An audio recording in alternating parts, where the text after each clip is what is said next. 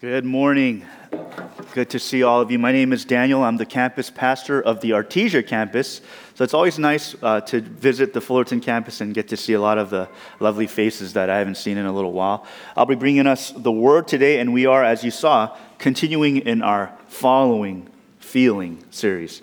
Not following your feelings, but following, period, feeling, meaning in the midst of all the different feelings we experience how we follow Christ. And I, I, I love the fact that uh, we're going through a series like this because whether you consider yourself a quote unquote feeler, uh, however you label yourself, the reality is we all have feelings.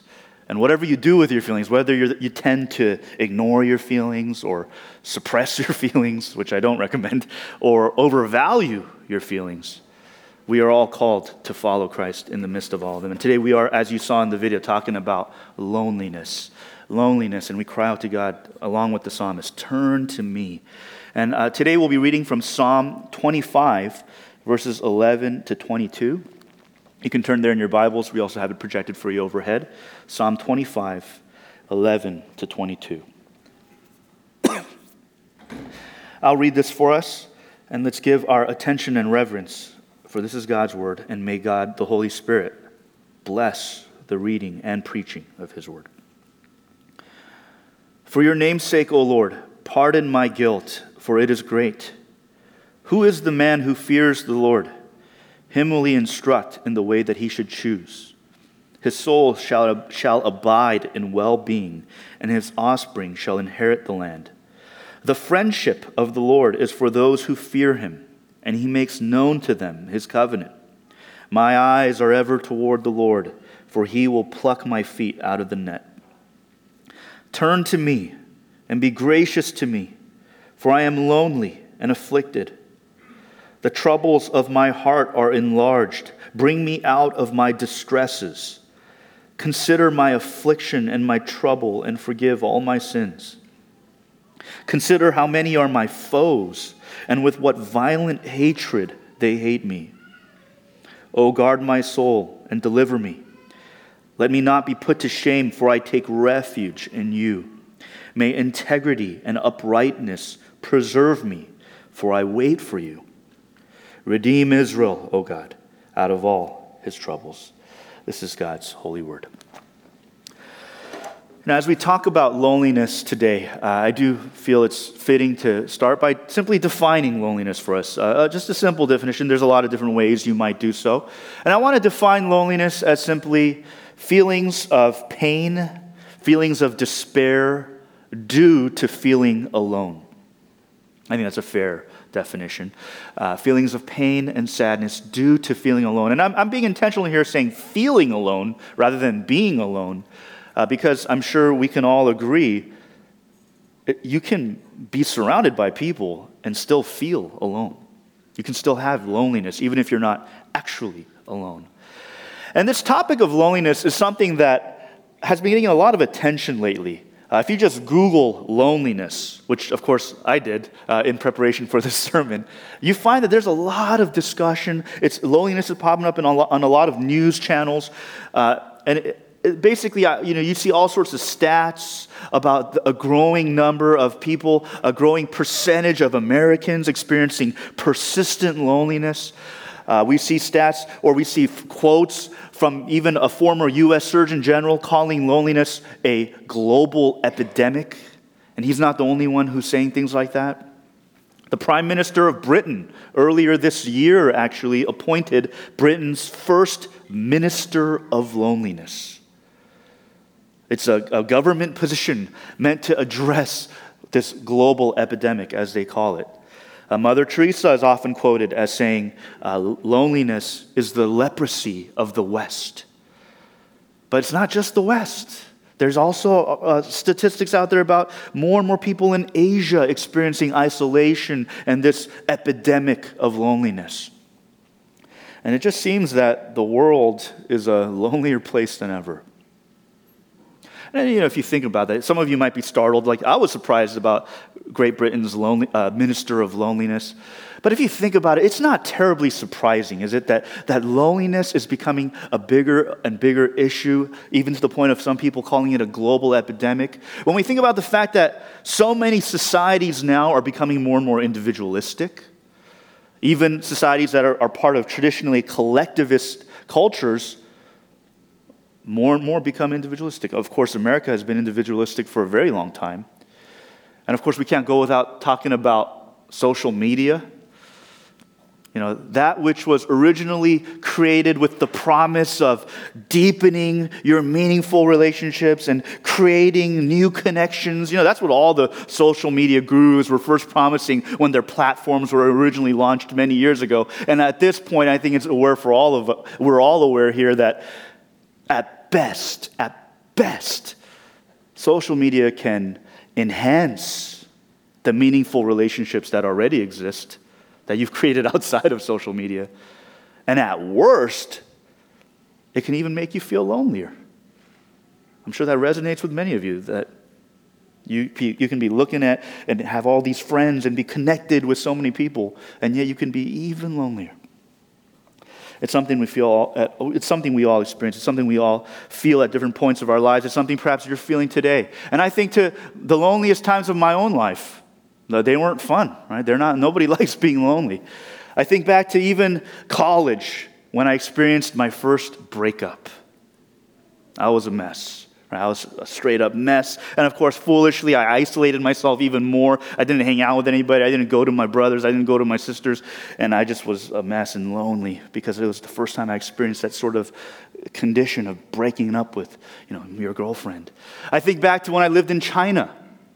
I lived in China for a couple years, and it was the first time that this weak SoCal, Southern Californian body experienced a real winter and I was alone. I lived alone at the time, and it was cold and gloomy, and there were periods where I was extremely lonely, and it was, it was very painful.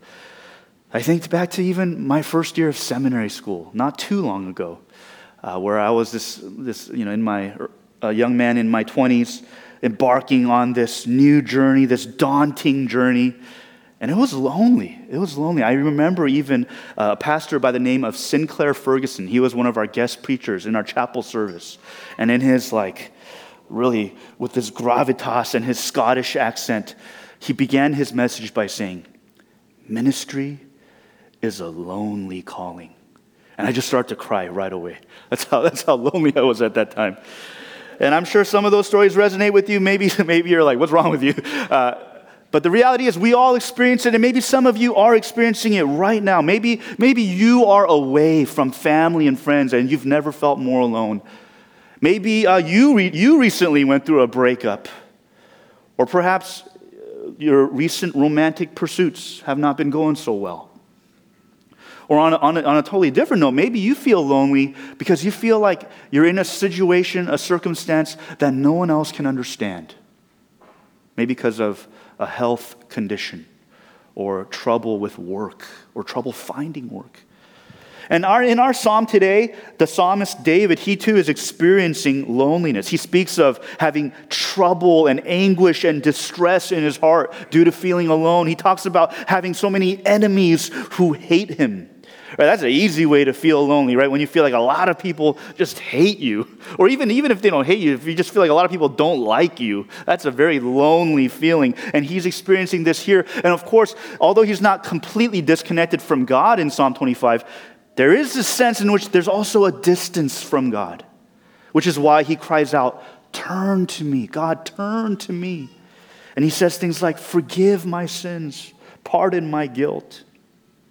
He too is experiencing the loneliness of the heart. And we're going to examine just a little bit more in Psalm 25. What does David do? What does this lonely psalmist do with these feelings? How does he follow the Lord in the midst of his feelings of loneliness? And the first thing I want to note for us is that the lonely psalmist, he waits with integrity. This isn't the first thing he said, but in verse 21 of our text, we, we see him say, May integrity and uprightness preserve me, for I wait for you. David is recognizing here that in the midst of his own troubles and the troubles of his heart and feeling alone, that he is more susceptible to stumbling and falling. And that's why he says what he says here in verse 21. He's recognizing when he says, I wait for you, Lord. First, he's recognizing his need for patience. God, I don't like this. I don't like this feeling. I don't like this pain. But I will wait for you. I will wait.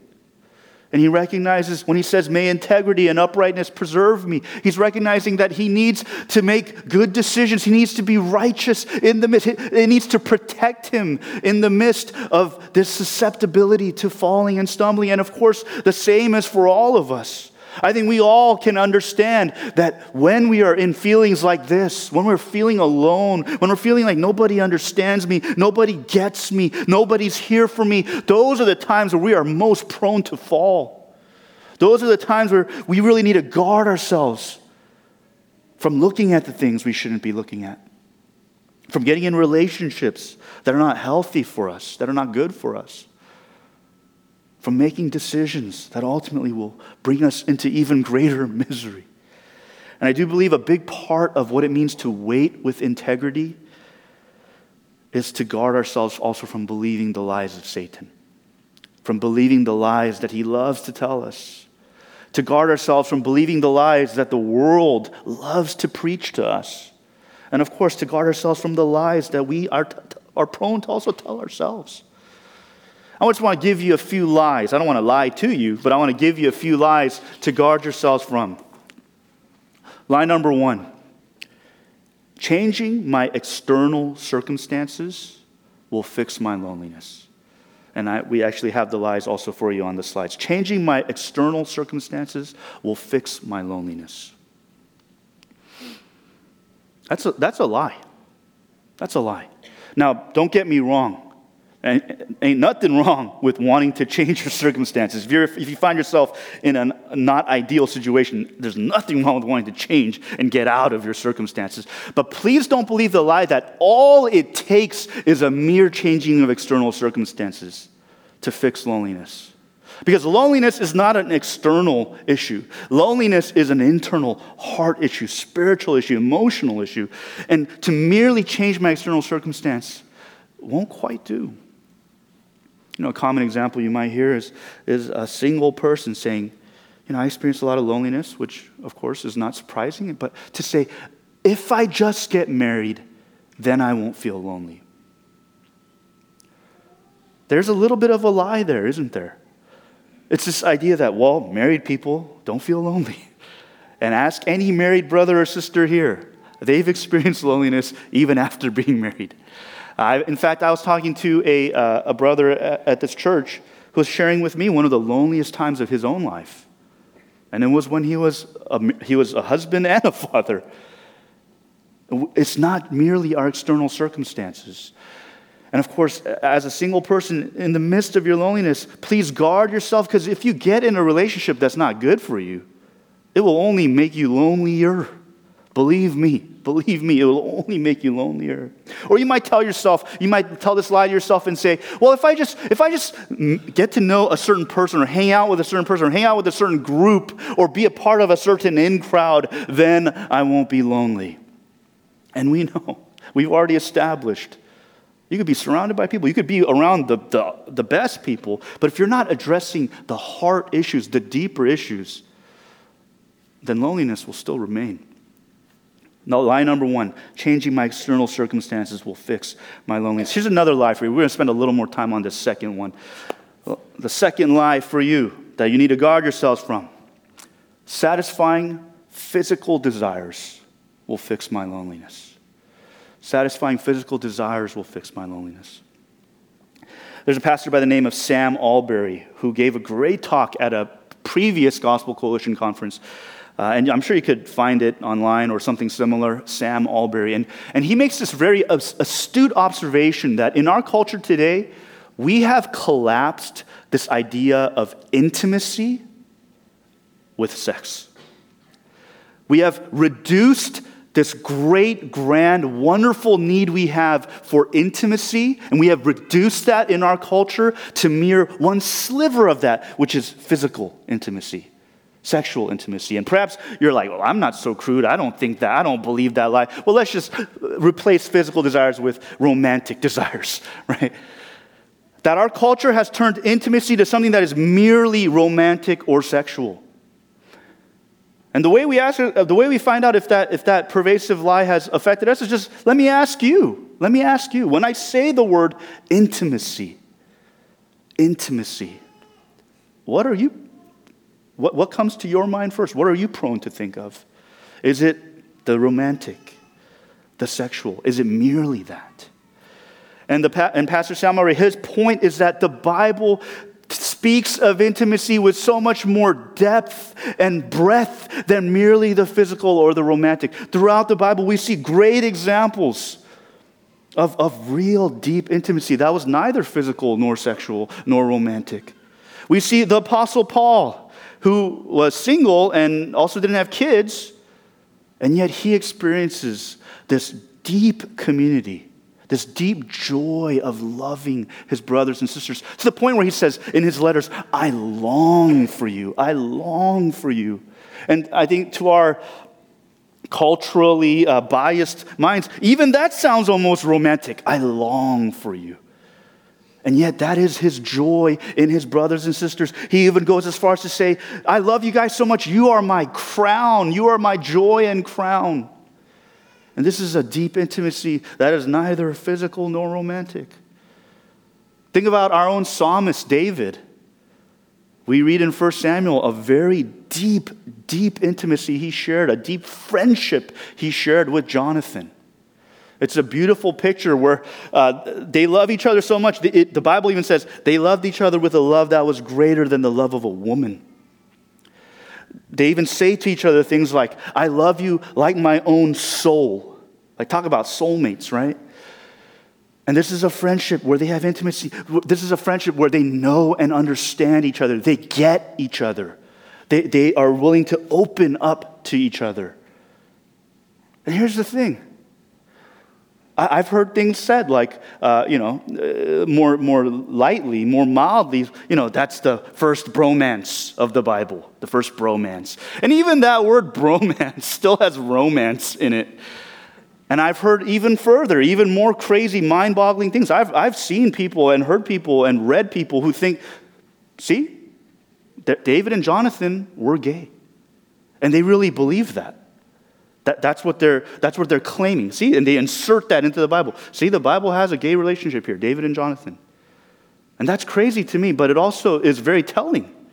They, there are people who see this deep intimacy and deep friendship, and they can't help but think that this is romantic or even sexual. And it's, it's evidence that we've bought into that lie. That, there, that, that that's all intimacy is. We've reduced it just to that. And the reality is, the Bible tells us it's so much more. It's so much more. Yes, of course, for husbands and wives, sexual intimacy is a part of your intimacy. Absolutely. It's an important part. It deepens your intimacy. Please do it. But ask any married couple, but actually don't ask them, they'll be probably uncomfortable. ask them, if you asked them, they would tell you if I'm not working on all the other deeper, more internal parts of intimacy, it's really hard to have physical intimacy. It's very difficult. It's, it's borderline impossible. It doesn't happen. Right? It's only a part. It's, and it deepens it and it, it helps to cultivate it, but it, it doesn't create the intimacy in and of itself. And that's the lie, right? Just, just all, I, all I need to do is satisfy those sexual desires, those physical desires. But I will tell you right now, being sexually active will never get rid of your loneliness in and of itself. In fact, without real and legitimate intimacy, sexual activity will only heighten your loneliness. It'll only make you more lonely. We, I think back to John 4, John chapter 4, where Jesus is interacting with this Samaritan woman at the well. And here, uh, John is, I mean, Jesus is talking to this woman, talking about, uh, hey, can you help me draw some water? I'm, I'm, a little bit thirsty. And then he talks about, uh, he ends up talking about this living water, this greater living water that if you drink that, you'll never be thirsty again. And then all of a sudden he says, oh, by the way, I know you, have five hus- uh, you had five husbands. And I know that you live with a guy now, and that's not your husband either. And it's like, whoa, Jesus, why, why are you going there? This is just talking about drinking water here, and all of a sudden, you're talking about all her, all her past deeds and the things that probably, that most likely made her an outcast in her own society. And Jesus here is not being mean or judgy, but he is loving on this woman and, and getting at her heart. And there is this great connection between when he's talking about living water and all her past relationships. And it is, depending on how old you are or your personality, it's either incredibly hilarious or incredibly unfortunate that today our, our slang term for sexual desire is thirst first. Um, and, and basically he's saying, it didn't work, did it? Satisfying your you know, physical, sexual thirst didn't fix your life thirst, did it? He's saying, there's still something missing, isn't there? You've had five different husbands, five different relationships, and you even have one now. And, and there's still something missing, isn't there? Jesus is saying to this woman, don't believe the lie. Don't believe that lie. And for you and us, for you and me, don't believe that lie. There's something much deeper when it comes to our need for intimacy that addresses our loneliness. The last lie I have for you, this one will be quick.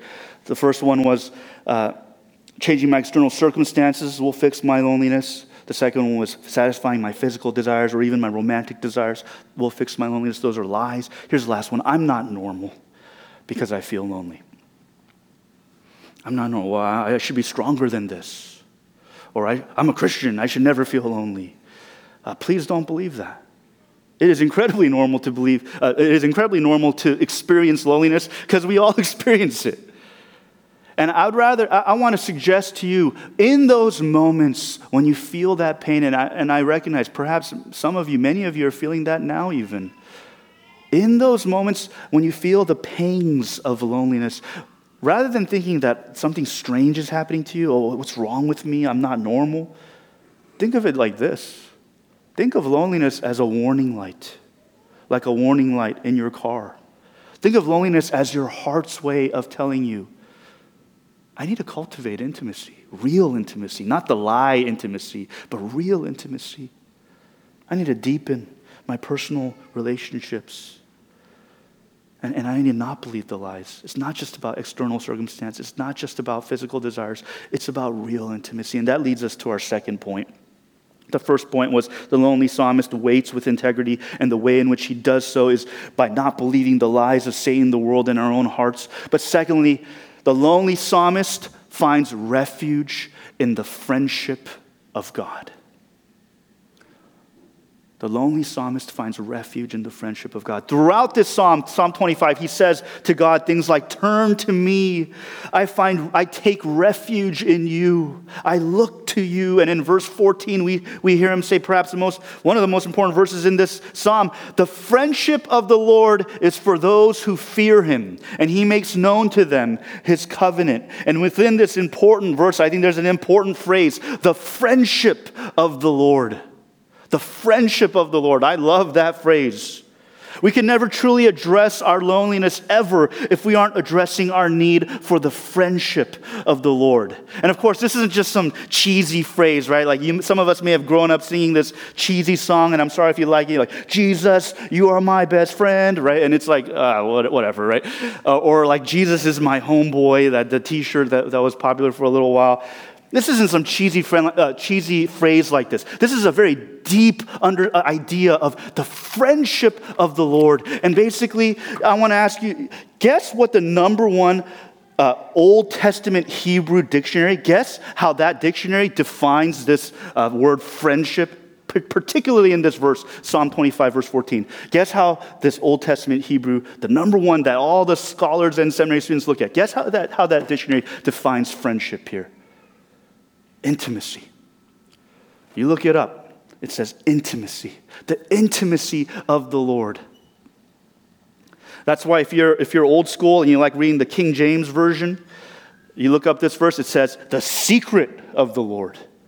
And it's this idea that God is the one that you could confide in. He's, he's the one that tells you his secrets and you tell him your secrets. That's a real friend, right? That's real intimacy, right? If you tell me that you have a best friend that you never tell your secrets to, he's not, he or she is really not your best friend. This is the secret of the Lord, the friendship of the Lord. God is my confidant. I bare my soul to God. In fact, Psalm 25, we didn't read it, but the very first verse of Psalm 25 says, To you, O Lord, to you, o Lord I lift up my soul. Right? David and Jonathan, yes, they loved each other like their own souls. They, they gave their souls to each other, but they couldn't do that if they didn't first lift up their souls to the Lord. I've said this before and it bears repeating. God cannot be your friend of a friend. God cannot be your acquaintance. Right? God cannot be that one guy where, like, when you're a group, it's all cool and everyone's having a great time, but then everyone slowly starts leaving, and then you're the only ones left, you and that one guy, and then now all of a sudden it's awkward, you don't know what to say, you feel weird, you just want to leave too. God cannot be that friend of a friend. God has to be the one that you can be alone with. The German theologian and pastor Dietrich Bonhoeffer, he once wrote this in his book Life Together. I have it up there for you on, on the slide. Let him who cannot be alone beware of community. He will only do harm to himself and to the community. Alone you stood before God when he called you. Alone you had to answer that call. Alone you had to struggle and pray. And alone you will die and give an account to God. What's Bonhoeffer saying here? Let him who cannot, who cannot be alone beware of community. It's this idea that community can be dangerous if you don't know God personally. It can be dangerous because if you're always around Christians, you're always hanging out with them, with all these people who love the Lord, you can fool yourself into thinking you know the Lord and love the Lord. But the real proof is can you be alone with God? Do you find refuge in the friendship of God? Do you seek intimacy with Him? Can you confide in Him? Can you bare your soul to Him and lift up your soul to Him when no one's around?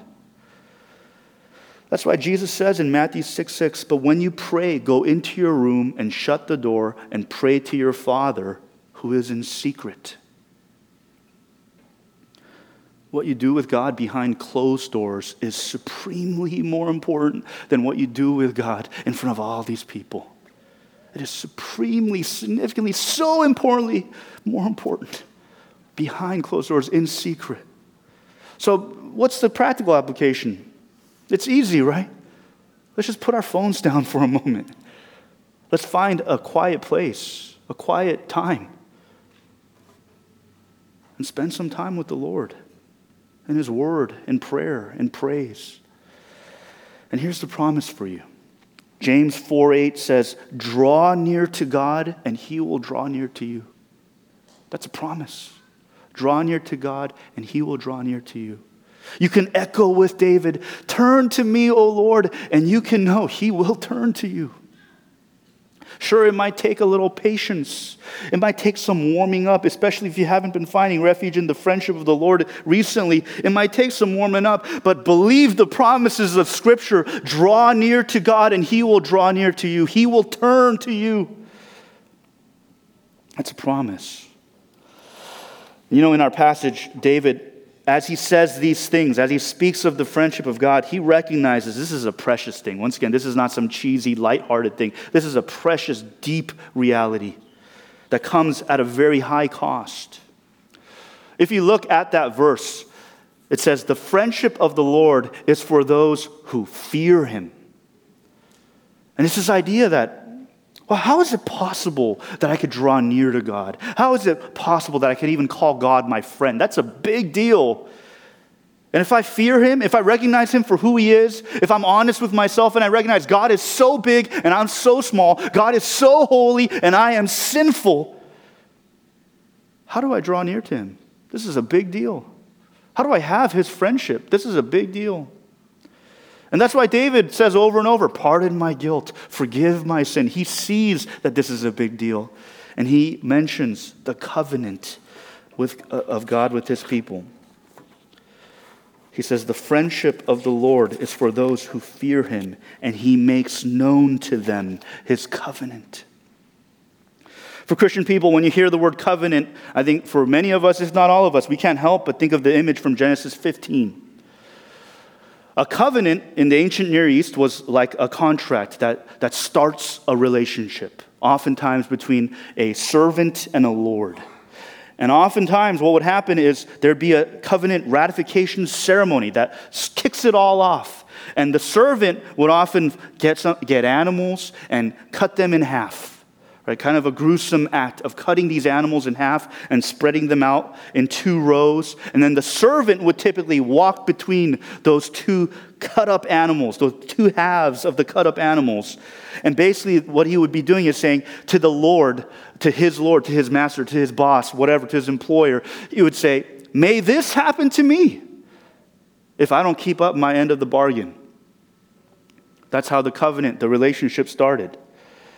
And we see this beautiful picture in Genesis 15 where we see the animals are, yes, they're cut into, and, and the ancient Near Eastern audience goes, okay, I know what's happening here. All right, it's a covenant ratification.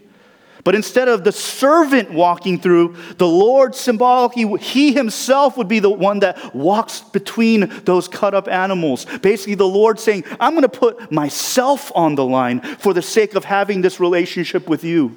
And of course, we know so many generations later that Jesus Christ, the Son of God, God Himself, would be split in two on that cross for the sake of this relationship with you, for the sake of this friendship with you. And as we're talking about loneliness, we can't help but recognize that the cross was truly the loneliest place in all of the universe, in, of all time, of all history. And I'm not saying it was lonely because Jesus' disciples left him or his, you know, everyone uh, abandoned him in his moment of need and his, his lowest point. But the reason the cross was the loneliest place in the universe is because here was Jesus, the eternal Son, who existed before time began. And before time began, he experienced perfect fellowship and union with the Father and the Holy Spirit. That's actually the beauty of the Trinity. The Trinity is never lonely. And yet, here on the cross, Jesus, for the first time, would experience truly what it means to be alone, not because the, the people left him, but because God would turn away the Father and the Spirit. And he would cry out, My God, my God, why have you forsaken me? And he would truly be alone on that cross. Why?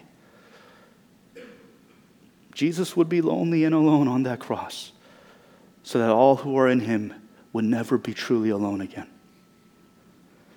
Jesus would face the wrath of God on that cross so that you and I can have the intimacy of God, the friendship of God. That is the love of, of Jesus. He would trade intimacy for loneliness. He would cry out, Why have you forsaken me? so that you could hear, Never will I leave you. Never will I forsake you. It's a beautiful, costly, important, precious thing to have the friendship of God. And it was so costly, you and I can never achieve it. We can never buy it. We can never work for it. We can never a- accomplish it with our goodness and our righteousness and our likability. It would be Christ alone, with the precious, infinite worth of his blood shed on the cross, who would purchase that friendship and intimacy for you.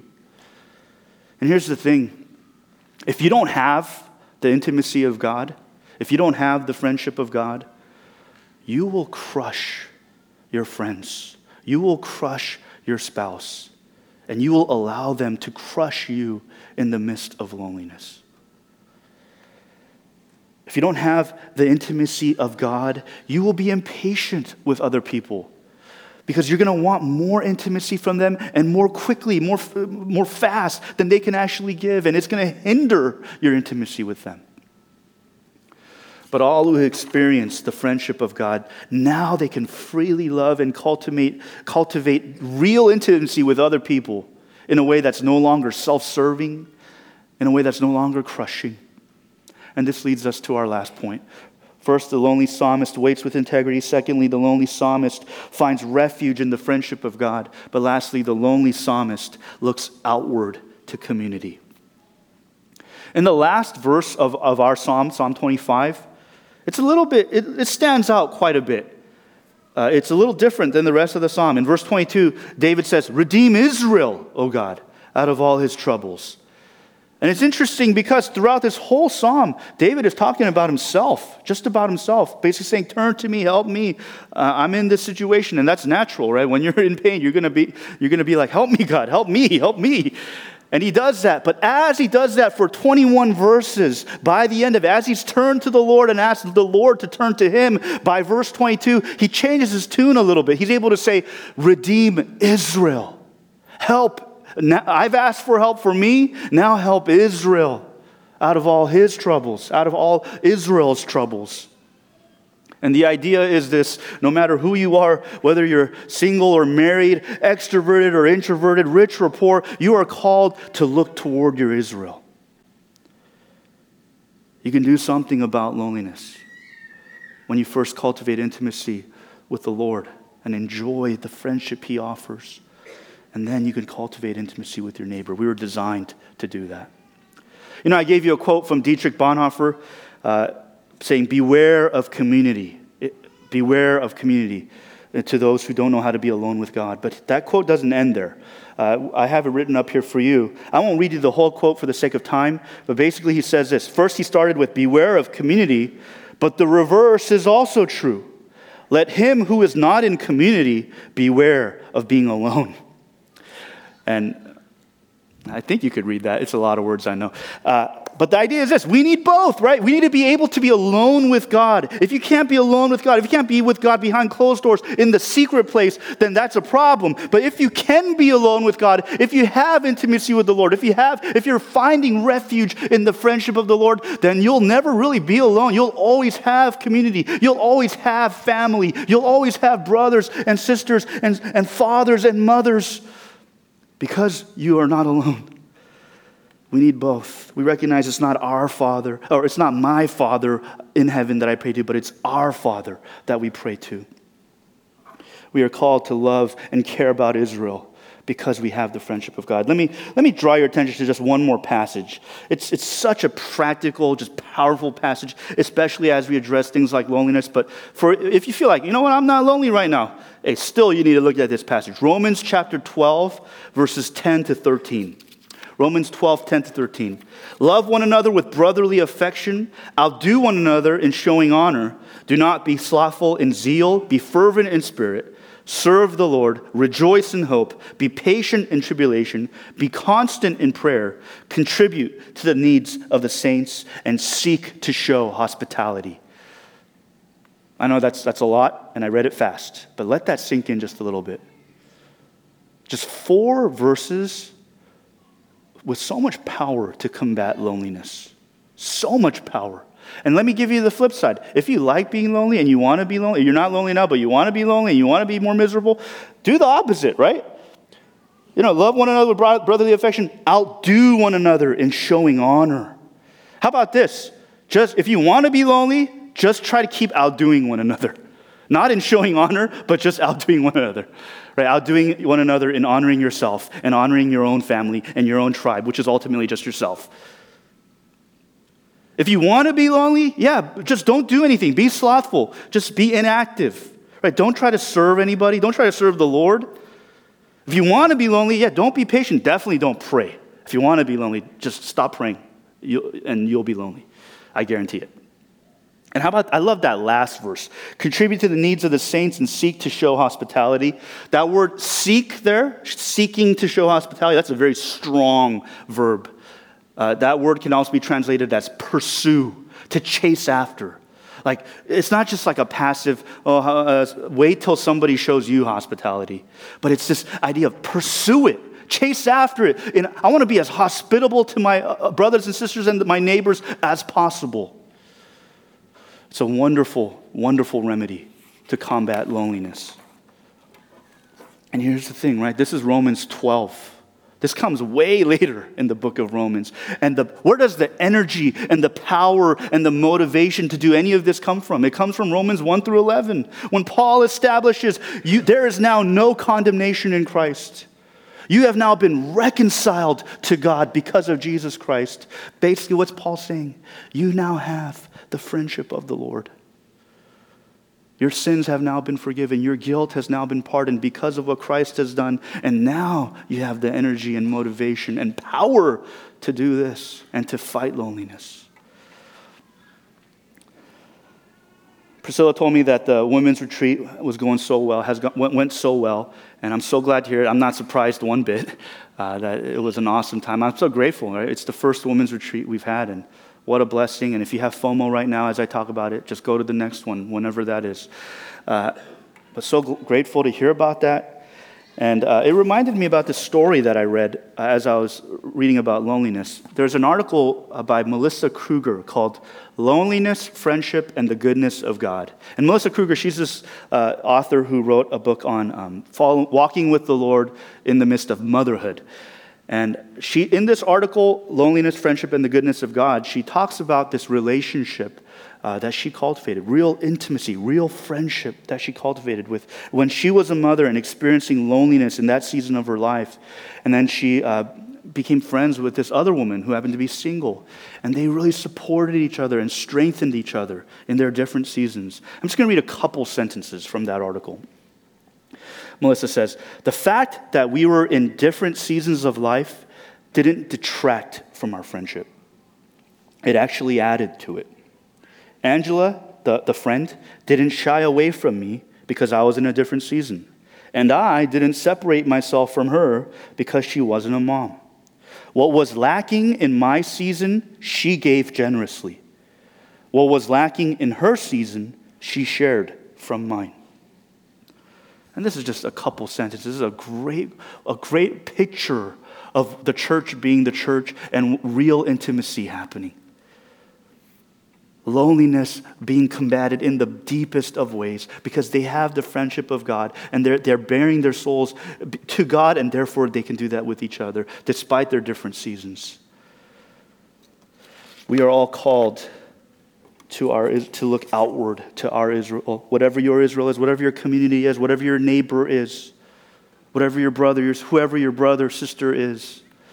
We're all called to that because we've been loved like this. We've been loved with the love of God who, who would go as far as to even call us his friends. And when you've been loved like this, you can love like this. As I close, I just want to share something that I, I, I love so much about our church. Uh, I'm sure this is something you love too. And in the past 10 years, it's been so remarkable.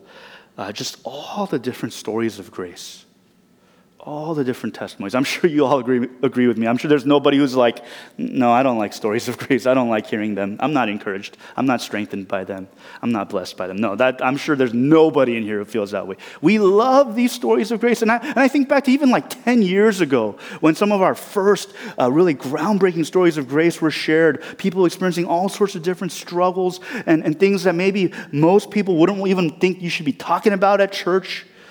But they were sharing them courageously, freely, but more, most importantly, they were sharing them in light of what God did as He broke through in the midst of these different circumstances, in the midst of broken relationships and divorce and abuse and feeling abandoned by the people who are supposed to love you the most, and how God broke through, how God blessed and strengthened and brought out. And in all those, situ- in all those stories, community is such a big part of that.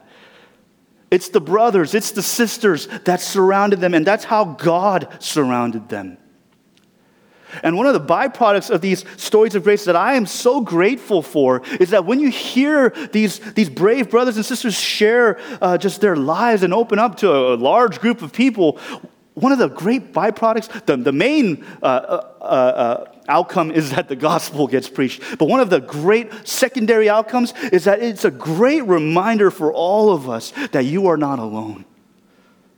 So often we love to listen to Satan's lies in our own lives, that in, in, in our different circumstances, in our loneliness, that, that we are so alone.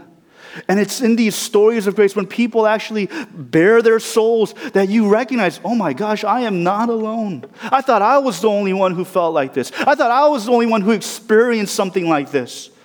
But I am not alone. Church, you are not alone. You are never alone. If you have the friendship of God, truly, you will never be alone because you have Him, but it doesn't stop there. You will never be alone because you have the church. You have your brothers. You have your sisters. And that was purchased by the precious blood of Christ for you. Would you cherish that? Would you, would you cry out with me and with David to the Lord, Turn to me, God, turn to me, draw near to me. And as you cry out to him, would you look to your Israel that's around you even now, that, that is here for you even now? Praise God that we were bought with the precious blood of Christ, and that means you never need to be alone again. Let's pray.